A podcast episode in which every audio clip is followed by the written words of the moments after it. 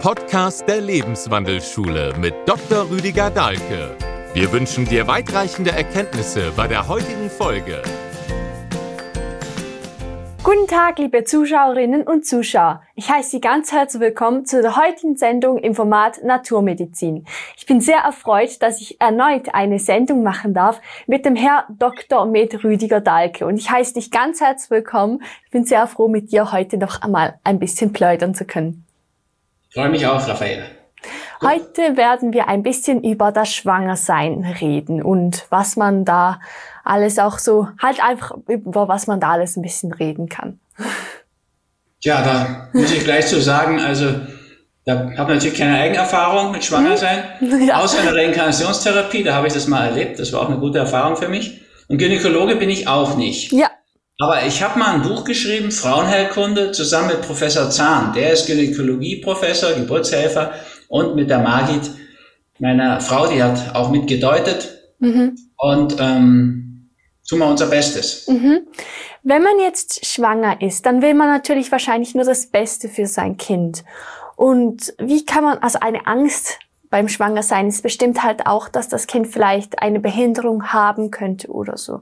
Was denken Sie oder haben Sie irgendwelche Sachen da mitbekommen, wo Sie auch das Buch geschrieben haben, wie man eben solche eine Behinderung vorbeugen könnte? Also, wichtig wäre mal, dass man ein paar einfache Gesundheitsmaßnahmen ins Auge fasst. Zwei Dinge sind wichtig von der Schwangerschaft, sich klar zu machen, Rauchen ist eine Attacke auf das Kind und Tierprotein essen ist eine Attacke auf das Kind. Und ich weiß nicht, was da schlimmer ist. Also ich vermute, Tierprotein schädigt noch mehr. Ah. Das würde ich vorher sein lassen. Also die Ernährung umstellen und sich einfach mit dem Gedanken mal befassen, dem Kind ein Nest zu bauen. Ja, die Seele braucht ein Nest. Sonst kommt sie auch gar nicht. Viele haben ja heute auch Probleme, überhaupt schwanger zu werden. Mhm. Und was Behinderungen angeht, da habe ich natürlich schon so eine besondere Haltung dazu, weil ich habe ja eine behinderte Tochter, Naomi, die hat ein Down-Syndrom, ist ein Monkey-Kind. Und wir waren, wir wussten das ungewöhnlicherweise schon. Ich wusste es Ende des dritten Monats, meine Frau hat es dann im vierten Monat mitbekommen. Und das war eine schwierige Zeit und eine schwierige Schwangerschaft. Heute, Naomi ist jetzt 28, kann ich rückwirkend sagen, das war das größte Geschenk. Und Naomi ist wirklich so ein, ein, wunderv ein wundervoller Gewinn für unser beider Leben auch geworden und noch für andere auch. Mhm. Ja, also ich hatte jetzt noch einen zweiten Vater, Alexander, der auch wirklich sehr mit ihr verbunden ist und so weiter. Also, aber am Anfang schaut es natürlich erschreckend aus. Wir wollen ein normales Kind, aber sind wir mal ehrlich, wollen wir selbst normal sein? Also ich möchte nicht normal sein. Also deutscher oder österreichischer Durchschnitt, echt, da hätte ich ja überhaupt null Bock drauf. Ja, also. Also das ist mir in Corona-Zeit noch deutlicher geworden. Doppelt so viele Denunziationen wie Infektionen, also geht's noch. Mhm. Naja, ähm, wir wollen das Normale, aber was ist es? Wir sind immer ein Stück behindert. Ja, wenn ich klettern gehe und da kommt ein Stein, kommen Steinböcke vorbei oder Gämsen, bin ich behindert. Hm. Wenn ich sch schwimmen gehe im Meer und bin da viel mit Delfinen auch geschwommen, da bin ich immer behindert denen gegenüber. Ja. Das kommt immer darauf an, mit wem ich mich vergleiche. Und Naomi zum Beispiel, die ist intellektuell behindert, kann man sagen. Da kannst du sicher keinen Intelligenzquotienten bestimmen aber sie ist gefühlsmäßig, emotional ein Genie, dramatisch überbegabt. Also da ist jetzt einfach ein ganz anderer Schwerpunkt in ihrem Leben. Also sollte man es eigentlich umformulieren. Man wird nicht mit einer Behinderung geboren, man wird nur halt einfach anders gesund geboren, als es nun mal die anderen Menschen sind. Ja, also das wollen ja auch viele, dass man das so ausdrückt. Wenn ich jetzt Monkey-Kind sage, meine ich das ja sehr liebevoll. Also Naomi liebe ich ja wirklich sehr, sehr. Wüsste gar nicht, wen ich mehr liebe. Und ähm, ja, es, du kannst sagen, es sind Menschen mit besonderen Begebenheiten, einer besonderen Situation und so weiter. Wobei es bleibt ja dieses Thema. Also ich mir Naomis 28 Jahre anschaue, sie wollte nicht in die Schule, sie war kurz im Kindergarten, bis sie sie da geärgert haben, dann wollte sie nicht mehr. Wir haben dem auch nachgegeben. Ich glaube, sie ist ein sehr glückliches Kind und lebt ein sehr glückliches Leben in ihrem Heilkundezentrum. Es ist ein sehr, sehr schöner Bauernhof in Niederbayern mit ihren vielen Katzen und früher hat sie einen Pony gehabt, aber wie dann Shaggy gegangen ist, wollte sie kein neues Pony. Ja, sie will auch keine neue Oma, nachdem die Oma gegangen ist und so weiter. Also mh, hm, die, die Wertungen, die wir drauf haben, sind so besonders und die haben natürlich dann alle drauf. Also im Endeffekt gibt es ja so Sprüche aus der spirituellen Szene, wo man sagt, es geschieht das, was du dir wünschst oder was Besseres. Mhm. Da kann ich sicher sagen, ja, das war bei uns so. Wir haben dann mit Naomi das Beste bekommen, das größte Geschenk. Das kann man natürlich als schwangere Frau jetzt nicht sehen so. Da will man natürlich jetzt alles verhindern.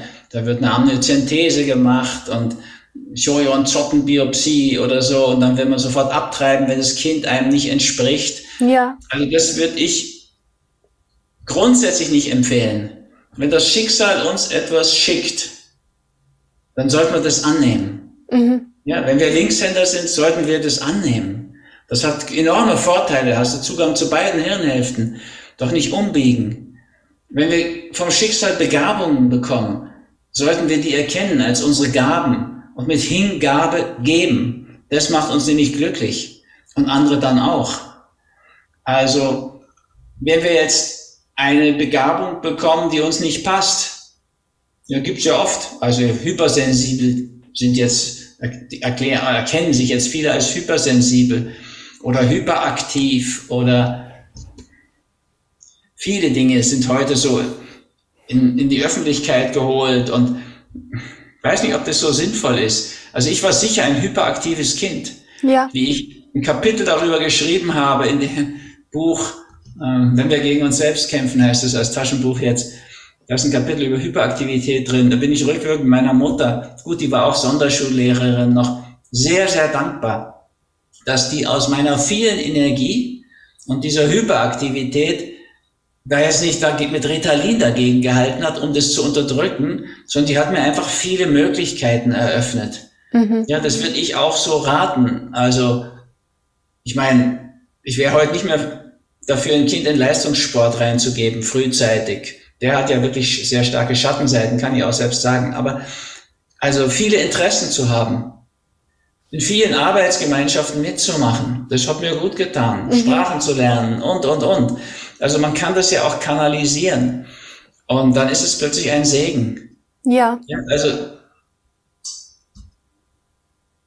überdurchschnittlich intelligent beschwert sich auch niemand darüber. Ja, aber das ist ganz eine schwere Belastung. Wenn du ein richtig super intelligenter Mensch bist, dann ist die Wahrscheinlichkeit, dass du als Clochard endest unter der, unter der Brücke riesengroß. Weil die Lehrer mögen nicht, dass, die, dass ein Kind intelligenter ist als sie. Ich habe das erlebt in einer Parallelklasse. So einen mathematisch unglaublich begabten Jungen. Er wusste alles wirklich besser. Also im positiven Sinn, er wusste es echt besser. Mhm. Auch in den anderen Fächern war der besser. Außer ein Lehrer, der den wirklich geschätzt hat, ein Physiklehrer und gesagt, du bist ein junger Gauss, also so ein Mathematikgenie, haben den alle nicht gemacht. Mhm. Der hat den halt immer gesagt, aber bei dem sowieso steht sowieso auf Seite sowieso sowieso. Das möchten Lehrer nicht, wenn sie sich gerade irren, dass der Schüler ihnen das nachweist. Ja. Der hat dann zwar ein Abitur noch hingekriegt, aber danach beim ersten Klassentreffen war er nicht dabei. Da war er schon Sandler, wie das dann im südlichen Bereich heißt, also Clochard, Penner. Weil er hat viele Sachen studiert, aber die Professoren mögen das erst recht nicht, wenn da ein Genie drin sitzt. Mhm. Er hat viele Bücher angefangen zu schreiben, aber ehrlich gesagt, die Verleger wollen auch keine Genies, die da schreiben. Und, und die, die Leute, die Bücher machen, da habe ich ja Erfahrung. Ja. Also es ist ganz gut, wenn du gut begabt bist, ja. Also bei 130 musst du noch keine Panik kriegen. Aber die Überbegabung ist eine Riesenbelastung. Ja. Die Unterbegabung, Naomi hat sicherlich eine sehr, sehr schöne, so eine Art Ferieninkarnation. Ja, sie macht einfach, was ihr Freude macht und damit macht sie vielen so viel Freude. Mhm. Also insofern wäre mir dann bei so einer Frage eher ein Anliegen, die Angst dazu nehmen. Das, was das Schicksal uns schickt, das Schicksal heißt ja geschicktes Heil. Sa ja. Salus, das Heil. Das anzunehmen ist immer besser. Wenn du jetzt, kenne ich auch eine Patientin, also die hat, mit, die wollte noch ein Kind kriegen mit dem Mann. So, da war sie 38 und hat, ist er schwanger geworden.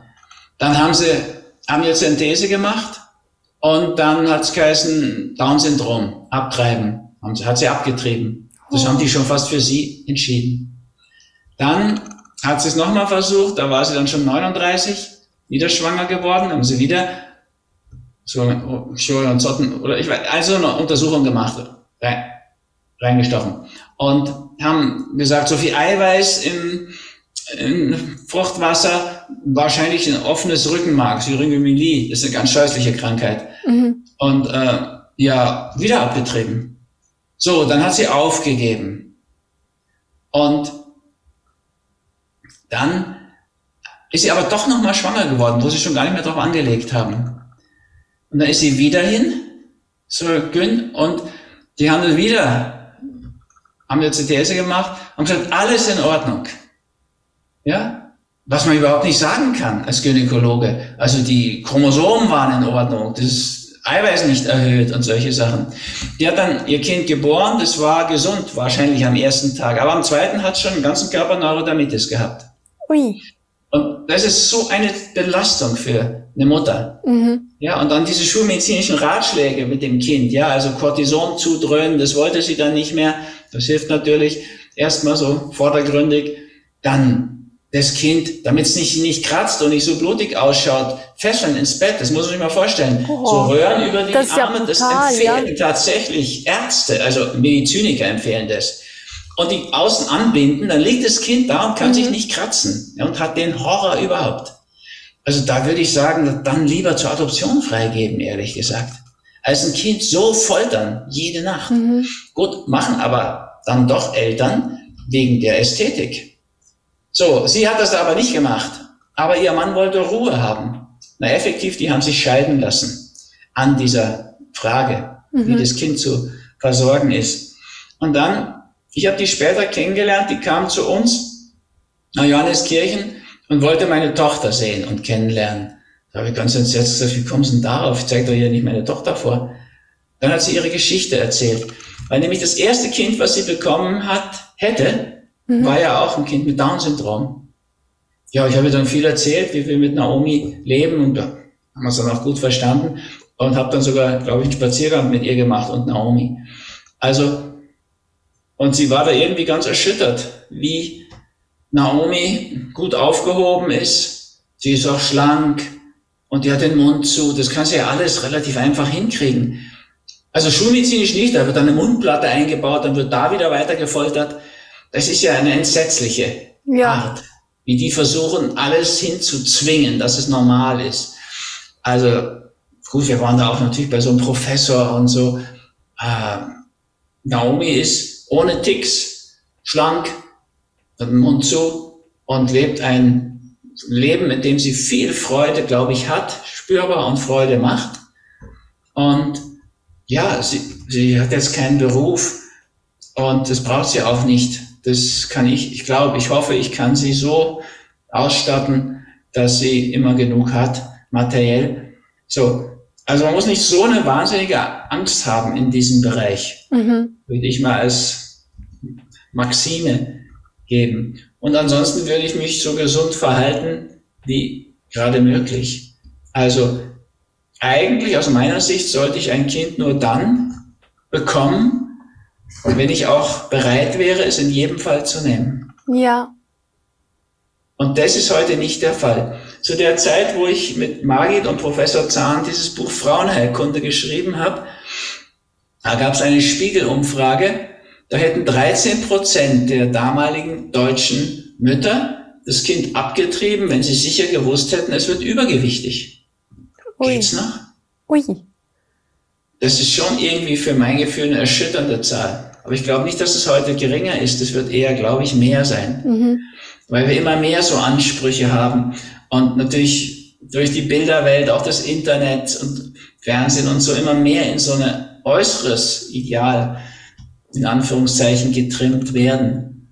Mhm. Also, ich glaube, es macht die Menschen nicht wirklich glücklich und bin aber heute ganz wirklich sehr froh, sagen zu können, wir haben eine glückliche Tochter. Ja. Und das macht dich ja dann auch glücklich. Ja. Meinen Sie, macht es überhaupt irgendwann während der Schwangerschaft Sinn, etwas einzunehmen? Also aus meiner Sicht ist die Schwangerschaft nicht eine Krankheit, sondern etwas ganz Natürliches, was die Menschheit am Leben, am, zum Überleben gebracht hat. Mhm. Und dass das Eisen in der Schwangerschaft nieder runtergeht, ist gut, weil das Abwehrsystem der Mutter soll nicht so stark jetzt sein, weil es muss ja fremdes Leben integrieren. Ja, also 50 Prozent sind ja vom Vater. Mhm. Das würde ja normalerweise immer eine Abwehr hervorrufen, aber in der Schwangerschaft eben nicht.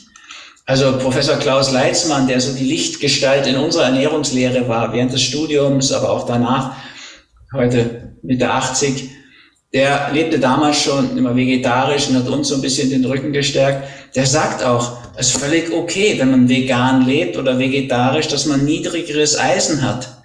Wir sind nicht über einen Kamm zu scheren. Ja, also das wird in der Schulmedizin gemacht. Ja, da, wenn du eine Pille, Pillenschachtel kaufst oder in so eine Dose, da steht mhm. drauf, dreimal täglich eine, Kinder die Hälfte. Ja, stell dir vor, du machst es. Wer ist denn der Erwachsene, um den es da geht? Ja. ja dieser 1,80 große, leicht verfettete, 80 Kilogramm schwere Mann. Aber du bist nicht 80 Kilogramm schwer. Das sehe ich ja hier schon über unsere Zoom-Verbindung. So, du bist, glaube ich, auch froh, dass du nicht 80 Kilo schwer bist. Du bist auch nicht 1,80 groß. Mhm. Wieso solltest du dasselbe schlucken wie dieser Mann? Das ist eine schreckliche Krankheit der Schulmedizin, alle über einen Kamm zu scheren. Und diese Gendor-Professoren, die sollten sich darum mal kümmern, dass bei Frauen und Männern zweierlei Maß angelegt wird in der Schulmedizin. Das ist wirklich ein Skandal. Da werden spätere Generationen mal drauf schauen und sagen, was ist denn das? Mhm. Kinder die Hälfte. Bitte, welches Kind ist es? Ist es das 18 Kilo schwere Schweizer Kind oder das 68 Kilo schwere US-Kind? Das ist ein gewaltiger Unterschied. Ja. Also das, das, dieses über einen Kamm scheren funktioniert überhaupt nicht. Ja. Und eine Schwangere ist nicht so zu sehen wie eine Nicht-Schwangere und schon überhaupt nicht mit denselben Eisenwerten zu konfrontieren wie irgendein Mann. Von daher, klar, wenn das jetzt in Richtung so einer Anämie geht, dass sie sich wirklich total schwach fühlt und so weiter, dann kann man immer noch schauen, dass man das über Ernährungsdinge hinkriegt. Mhm. Aber ich würde nicht sehen, dass da viel Schluckbedarf ist. Also ich würde so das, was ich normalerweise empfehle, darf ich nicht mehr empfehlen, weil die Firma das gar nicht will. Ja, ich nehme Vitamin B12 ein, ich Peace Food lebe, vegan. Und ich möchte auch die Vorstufen von Serotonin, dem Wohlfühlhormon und die Vorstufe von Dopamin, dem Glückshormon haben mhm. und genug B6, weil ich da meine Träume besser erinnere und genug Vitamin D, 2000 E am Tag, deswegen nehme ich so eine kleine rote Pille, Amorex. Aber auch die schreiben drauf, nicht in der Schwangerschaft. Alle Hersteller haben eigentlich Angst, weil wenn in der Schwangerschaft aus irgendwelchen anderen Gründen irgendwas schief geht, ja. wird heute sofort geklagt. Wow. Also bezüglich, doch, also Volker Zahn, der Freund, mit dem wir da die Frauenherkunde geschrieben haben, der wollte ja unbedingt eine, einer Frau seine Klinik übergeben. Es hat sich gar keine gefunden, weil die ganz einfach sagten, die Gynäkologin, die da in Frage kam, sie sind ja mehr im, im Gerichtssaal als im Kreissaal. Und das ist so eine Position, die sie dann doch nicht einnehmen wollen. Ja. Also das ist heute eine Geschichte aus Angst, dass dann geklagt wird, schreiben die Pharmahersteller schon drauf, nicht in der Schwangerschaft. Ja. Da übernehmen die keine Haftung. Also ich würde schauen, dass ich gesund esse, gut, viel trinke, mein Wasser, was zu mir passt, was mir wirklich schmeckt. Am besten eins aus natürlichen Quellen nach meiner Erfahrung, also artesische Brunnen und solche Wässer. Mhm. Und gar nicht diese Aufbereitungsanlagen. Also das muss schon eine sehr, sehr gute sein, dass das wirklich was bringt. Naja, also da würde ich drauf schauen. Viel frische Luft, Ja. Dem Kind die Welt zeigen, so wie sie es eine Indianerin machen würde, ja. Das Kind einführen in die Welt der vier Elemente, der vier Rhythmen mhm. und mit dem Kind reden über die innere Stimme und so weiter, es vorbereiten, dass es sich halt zum Kopfsprung ins Leben vor der Geburt umdreht. Ja, also die können ja. sich keine Kaiserschnitte oder solche Notfälle leisten, die Indianer. Ja. Gibt's auch viel weniger als bei uns. Also du kannst ja viel über diese geführten Meditationen Kontakt aufnehmen mhm. mit dem Ungeborenen. Ich würde ihm die, dem Ungeborenen die Welt zeigen. Ja. Ja, die Musik. Und das wissen wir heute durch diese vorgeburtliche Erziehung, die in Lateinamerika so viel gemacht wird. Wenn du ein Kind viel klassische Musik hören lässt, hat es einen Draht dazu. Ja. Das ist ein sehr hohes Ordnungssystem, diese Musik. Unsere Tochter Naomi, die war so viel im Thermalwasser unterwegs. Ja, also da waren wir viel in Monte Grotto im Hotel Garden und immer noch so, wenn ich nicht in Tamanga bin, mein Lieblingshotel. Und ja, die liebt einfach das Wasser. Mhm. Aber es muss die Temperatur von 36 Grad haben, wie in, wie im Garten, in dem Hotel, wo sie es kennengelernt hat. Und wie wir das erste Mal mit ihr am Meer waren, das war Namibia, Ozean, da ist sie hingestürmt zum Meer und hat erst Fuß drin und hat geschrien, Bab, Bab! Das ist ihr Name für mich. Und da war ganz klar, sie wollte, dass ich das Wasser auf die richtige Temperatur bringe. Der Ozean hatte aber nur 17 Grad. So, da war sie täglich enttäuscht, dass Papa versagt hat. Oh. Sie wollte dieses Thermalwasser haben. Ja. Naja, also das war eine frühe Prägung. Mhm. So kannst du natürlich, wenn du ein Kind in die Welt deiner Musik einführst, der Natur, und so weiter, der Dinge, die dir seelisch wertvoll sind. Es ist eine wunderbare Mitgift, ja. Lebensvorbereitung. Und natürlich ganz wichtig, dass du dich gesund ernährst, also pflanzlich vollwertig und dass du gut lebst, also in frische Luft statt Rauch oder so. Ja. Man kann wirklich sagen, da gibt es bei uns immer noch so Bedenken bei dieser ewig gestrigen deutschen Gesellschaft für Ernährung. Die größte Gesellschaft für Ernährung, das ist die amerikanische, ANA, American Nutrition Association, glaube ich, heißt sie, oder ADA. Ja, beiden. Okay, die ist die größte und die sagt, eine vegane Ernährung, gut geplant, ausgewogen, in allen Lebenslagen empfehlenswert. Mhm. Die gesündesten Menschen auf dieser Erde, die am lang, am längsten leben und am gesündesten leben, wo 100-Jährige normal sind, sind die Adventisten in Südkalifornien und um die Stadt Loma Linda herum. Da werden nach Professor Leitzmann die Frauen durchschnittlich über 91 und die Männer über 89 und die Zahlen sind schon über zehn Jahre her, inzwischen sicher noch älter.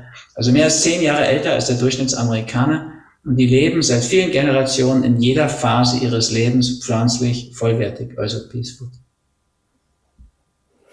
Jetzt sind Sie vorher noch zum Thema eben Vorbereitung auf eine Schwangerschaft gekommen. Was meinen Sie eigentlich dazu? Also ich habe ja in einer Sendung gesehen von meinem Vater und ihn, dass Sie oft darüber geredet haben, Entgiftung vor der Schwangerschaft. Aber ist es auch gut, während einer Schwangerschaft noch weiter zu entgiften oder das besser sein lassen?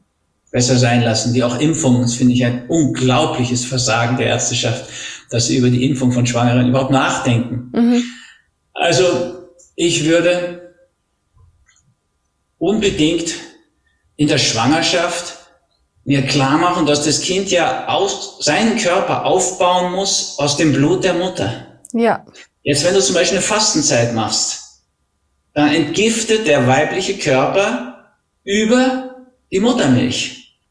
Das wissen wir heute, also was Amalgam angeht. Wenn die Mutter Amalgam im Mund hat, dann wird jede Menge Quecksilber ausgeschieden über die Laktation. Mhm. Deswegen haben wir nach Tschernobyl überhaupt keine Milchprodukte und schon gar keine Molke oder sowas mehr zu uns genommen, weil das radioaktiv verseucht war. Also in der Schwangerschaft müsste die Mutter sich gut ernähren und nicht fasten. Mhm. Und auch sonst keine extremen Kuren machen. Also sie kann ein Kurzzeitfasten machen. Das ist okay. Ja, und das hat natürlich auch eine gewisse entgiftende Funktion. Und dann ja. kommt es auf die Phase der Schwangerschaft an. Ja, in diesen ersten Monaten der Schwangerschaft, da wird ja wirklich der Organismus aufgebaut, mhm. alles angelegt. Wenn er dann nur noch wächst gegen Ende der Schwangerschaft, ja, also Gewicht zunimmt und so weiter, dann ist es nicht mehr so gravierend, wenn irgendwelche Entgiftungsgeschichten gemacht werden und da auch mal was übers Blut kommt. Aber in der Schwangerschaft grundsätzlich würde ich sagen, das sein lassen. Mhm, gut. Ähm, das war's eigentlich schon. Die Zeit ist auch schon wieder leider vorbei. Ich danke dir vielmals. Ich fand es wirklich toll, dass du hier wirklich noch in einigen wirklich berührenden Sätzen das alles noch deutlich gemacht hast. Ich danke dir vielmals. Bitte gern, Raffaela, und danke allen fürs Zuhören. Tschüss. Ich danke auch Ihnen vielmals, liebe Zuschauerinnen und Zuschauer. Nehmen Sie sich bitte zu Herzen, was Herr Dahlke noch alles dazu beigetragen hat, auch eben, dass eine Behinderung eigentlich nur einfach ein anderes gesundes Wesen ist und das eigentlich gar nichts ist, was sie fürchten müssen. Und ich finde, das sollten sie wirklich mitnehmen. Und ich danke Ihnen vielmals fürs Zuhören und bis zum nächsten Mal. Adi miteinander.